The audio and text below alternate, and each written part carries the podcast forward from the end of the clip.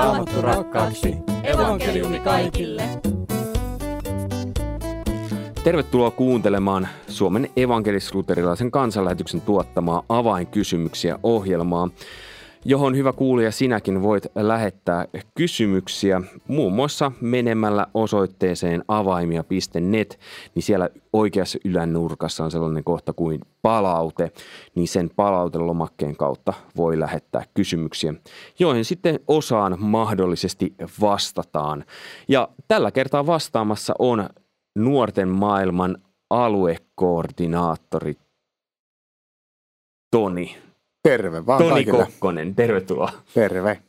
Huomasitko, että pikkasen hain sun nimeä? No ei, eihän olla tunnettu kohta kymmenen vuotta. Mutta niin. Ja toinen on Mikko, jonka sukunimeä ei tarvitse nyt hakea, koska sitä ei mainita tässä, koska hän tekee sellaista työtä. Mikko Saksasta, tervetuloa. No kiitos. Ja tällä kertaa kysymyksenä on, miksi raamatussa kaikki elävät niin vanhoiksi? Ja Toni nuorempana saa aloittaa. Joo, eihän kaikki elä kauhean vanhaksi raamatussa, että tota, on siellä myös ihmiset, jotka kuolee hyvin nuorena. Mutta tässä varmaan haetaan ensimmäisen Mooseksen kirjan niitä ää, ensimmäisiä lukuja, vaikka vitosesta kymppiin, missä kuvataan paljon näitä ihmisiä, jotka elävät satojen vuosia vanhoiksi. Mä ajattelin, että tässä on niin kaksi näkökulmaa, niin ää, ensinnä se, että kun raamatussa sanotaan vuosi, niin pitää ehkä vähän kriittisesti ajatella, että mitä se tarkoittaa, koska ei silloin Mooseksen kirjan kirjoittamisen aikoihin ollut tämmöistä käsitystä, että vuosi on välttämättä 365 päivää ja 24 tuntia vuorokaudessa. Mutta tota, eli pitää silleen tarkkana, ettei me nyt niin vahingossa pistetä tämmöisiä meidän länsimaalaisia moderneja käsityksiä raamatun päälle. Mutta kuitenkin siinä tekstissä on ö, hyvin selkeänä, että toiset ihmiset elää satoja vuosia enemmän kuin toiset. Ja mä oon ajatellut sen silleen, että siinä on aika semmoinen jännä, jännä niin kuin kaari menee alaspäin, että, että vielä niin kuin Noa ja Melkisedek ja Adam elää sinne yli 900-vuotiaiksi, mutta sit siitä niin kuin lähtee, lähtee selkeästi alaspäin, että sitten nämä lopulta siellä kymppiluvun tienoilla ihmiset elää about 100-vuotiaiksi. Ja mä oon ajatellut, että se on, se on sitä, mitä Paavalikin kuvaa, että, että tavallaan tämmöinen kuolema tulee hallitsemaan tätä maailmaa. Että kuolema sai Aadamista alkaen hallita. Ja, ja jotenkin tämän niin synnin ja syntin lankemuksen tähden, että, että mä ajattelin, että raamatussa nämä tekstit, jossa kuvataan näitä ihmisiä, jotka elää satoja vuosia, niin he on semmoinen niin kuin muistutus meille siitä, että kerran ihmiskunnalla oli tämmöinen, niin kuin, me ei oltu kuoleman vallan alla. Ja, ja tämä on niin semmoinen kuvaus siitä, että, että tällaisen kuole, kuolema ja synti tavallaan leviää kuin öljytahra tässä maailmassa ja saa, saa niin kuin enemmän valtaa. Näin mä se on järkeily. Mikko.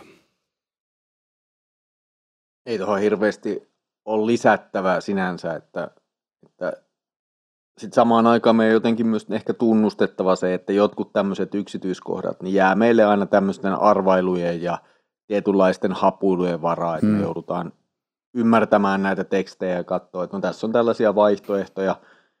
Se, miten me sitten se ymmärretään, niin oikeastaan lopulta aika vähän merkitsee sitä, mitä me ymmärretään raamattua noin kokonaisuutena. Mutta se, mitä Toni sanoi tuossa lopussa tästä synnin vaikutuksesta ja kuoleman tulemisesta, niin minusta se on semmoinen niin pohtimisen arvoinen ja esillä pitämisen arvoinen pointti ylipäätään sen takia, että kun ajatellaan ensimmäisen Mooseksen kirjan alkua, niin siinä kolmannessa luvussa, kun tapahtuu syntiin lankemus, niin tapahtuu siis jotain todella radikaalia. Siis koko maailma muuttuu siinä hetkessä. Ja jollain tavalla meillä ei ole enää pääsyä siihen tilaan, mitä oli ennen sitä lankemusta, koska me eletään ja toimitaan ja ymmärretään ja käsitetään ja tutkitaan vain ja ainoastaan langennutta maailmaa ja ihmiskuntaa. Niin osataanko me ymmärtää, mitä se on ollut? Paratiisi ilman syntiä. Kyllä ja ei. Siis Raamattu antaa tietynlaisen kuvan meille siitä ja selittää tiettyjä asioita, minkälainen on oli ihmisen ja Jumalan suhde, jonkun verran siitä, minkälainen oli ihmisen ja luonnon suhde. Me nähdään jotakin siitä. Me ei voida kokemuksellisesti sitä käsittää, mutta me voidaan jollain tavalla Jumalan sanasta ymmärtää ja nähdä, mitä se oli. Ja sitten toisaalta taas niin kun meille tavallaan ne lupaukset, mitä raamatussa meillä on sit tulevasta elämästä, niin, niin nekin tavallaan peilautuu sitten tähän, että, että, että ehkä niin tavallaan just se ensimmäisen Mooseksen kirjat, ekat luvut antaa myös semmoista niin kuin, vähän niin kuin kuvaa, että mitä on sitten se ikuinen elämä ja, ja mitä se on, mitä ilmestyskirja kuvaa, että, että Jumalan asuinsia ihmisten keskellä, että et, et se on varmaan just toi, toi, että ei me ihan täysin kyllä niin kuin ymmärretä sitä, sitä, että mitä se niin kuin ikuinen elämä, niin kuin, niin kuin, ei ainoastaan se, että elää pitkään, vaan se, että niin kuin on elinvoimainen niin kuin tarkoittaa ja, ja mitä se tarkoittaa koko luomakunnalle. Niin, niin mä ajattelen, että tässä on ehkä se niin kuin, ne on siellä ne kuvaukset muistuttamassa meitä siitä, että mitä elämä, ihmisen, ihmiskunnan elämä oli ja mitä se ehkä tulee olemaan. Tai ei ehkä, vaan mitä se tulee olemaan kerran. Hei, sanoit, että ne on siellä muistuttamassa, niin onko teillä muuten jotain äh, henkilöä sieltä äh, raamatun alkulehdiltä, joka on elänyt pitkään, joka on erityisesti puhutellut teitä just sen takia? No, onpas hyvä kysymys. No tota, Noa tietysti on mulle semmoinen, että aina välillä häneen palaa, että et, tota, ää, puhuttelee semmoinen usko, joka niin kuin tarttuu kyllä semmoiseen niin kuin että ei hän tavallaan se, että hän rakentaa arkin, arkin luottaen niin kuin Jumalan lupaukseen ja Jumalan hyvyyteen, täysin niin kuin vastoin semmoista ehkä niin kuin järkevää, niin kuin, että kannattaako tuollaista tehdä ja sitä vastoin varmaan yhteiskunnan odotuksia ja näin. Ja, ja sitten ehkä myös semmoinen tietynlainen inhimillisyys, mikä kuvataan siinä, että kun hänen poikansa löytävät hänet juopuneina, että et, et, et kuitenkin tällainen niin uskon sankari, niin hänessä on semmoinen niin tietty inhimillisyys ja, ja syntisyys, mikä sitten on lohdullista tämmöiselle syntiselle ihmiselle itselleenkin. Oletko sä pohtinut Mikko asiaa? No vähän erinäköisiä, ei se ikä suoranaisesti, jäin miettimään, mitä Toni sanoi tuossa, niin onhan se vähän tuo no-homma semmoinen, että jos joku sanoo sille, että me rakentamaan poroaitaus keskelle Saharaa luottaen sinne, että sinne tulee poroja jostakin yhtä äkkiä, niin se on pikkusen samanlainen juttu siinä, että ajatellaan, että minkälaisen lupaukseen Noa joutui luottamaan. Ei siellä ollut mitään merkkiä siitä, että yhtäkkiä keskelle sitä erämaata rupeaa tulee kaatamalla vettä. Siis kyllä siellä sato ajoittain, totta kai, mutta että sellaisia määriä, jossa nyt pitäisi mennä turvaan johonkin laivaan, niin eihän se nyt ollut jotenkin oletettavaa. Et se, se on sinänsä puhuttelevaa, että joskus Jumalan sana kutsuu meitä luottamaan asioihin – jota me emme niin kuin ulkoisesti tai kokemuksellisesti pysty jotenkin todentamaan tai näkemään. Mutta ne ovat, koska Jumala sanoo, että ne ovat. Hei, jos hypätään sitten seuraavaan kysymykseen, mikä tänään vielä on, että haittaako, jos ei ole lukenut koko raamattua? Haittaa. Me voi vastata tähän. Tämä on helppo, hirveän helppo vastata. Vastaus on kyllä ja ei. No okei, okay, mitkä on perustelut kyllä ja mitkä on perustelut ei? No jos, tota, sä... jos me jatkan vähän, no. vähän siitä, mitä me aloitin, niin siis riippuu vähän nyt, että mistä tilanteesta me puhutaan. Että jos ihminen, joka on vasta saanut raamatun käteensä, on, on kenties vasta tullut uskoon tai ensimmäisiä kertoja on raamatun äärellä, niin ei kannata lannistua siitä, että siinä on aika paljon luettavaa ja osa siitä luettavasta on haasteellisempaa kuin osa. Ja, ja siinä mielessä en näkisi suurena ongelmana, että jos se vähän kestää. Mutta jos se jatkuu ja jatkuu se tilanne, että esimerkiksi ihminen jättää lukematta vanhan testamentin tai, tai isoja osia siitä – tai joitakin Uuden testamentin tekstejä ihan vain sen takia, että ne on niin vaikeita tai että ne haastaa jollain tavalla tai ei halua kuulla, mitä siellä sanotaan. Riippuen vähän tietysti syytä. Monesti se syy on siinä, että me ollaan pikkusen laiskoja ja sitten se on vähän vaikeeta, on vähän helpompaakin tekemistä, kun lukee jotain vanhan testamentin tekstejä. Vaikka ne on monelta kertaa kyllä aika innostavia ja kiehtovia ja, Ja siellä tapahtuu monenlaista. Mutta että tämmöinen, sanoisin näin, että siinä on kysymys paljon asenteesta. Että suhtaudutaanko me siihen, että koko raamattu on meille Jumalan sanaa, Jumalan sanallista ilmoitusta ja sen takia meille tärkeää. Ja jos me suhtaudutaan siihen niin, niin se automaattisesti myös vähitellen johtaa siihen, että me aletaan tutustua siihen kokonaisuuteen.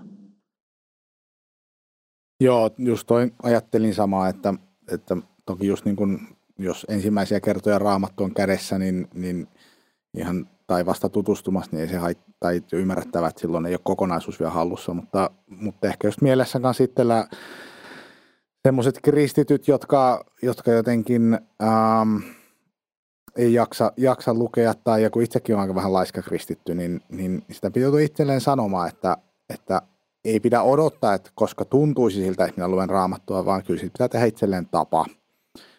Ja tavallaan kuin kanssa ne, että, että meidän pitää lukea raamattua koko Jumalan sanaa kokonaisuutena, eikä silleen valikoiden paloja.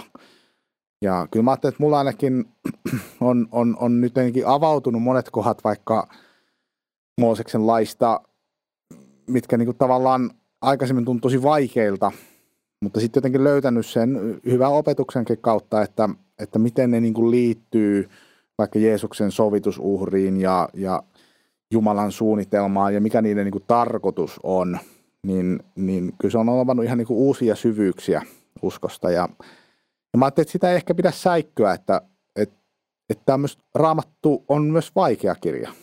Mä ajattelin, että tämmöinen luterilainen periaate, että, että pelastuksen voi tosi selkeästi löytää raamatusta. Kuka tahansa voi, voi löytää sen ja löytää armollisen hyvän Jumalan, ja, mutta, mutta kyllä se on myös koko elämän mittainen paini ja matka, että me luetaan ja opiskellaan Jumalan sanaa.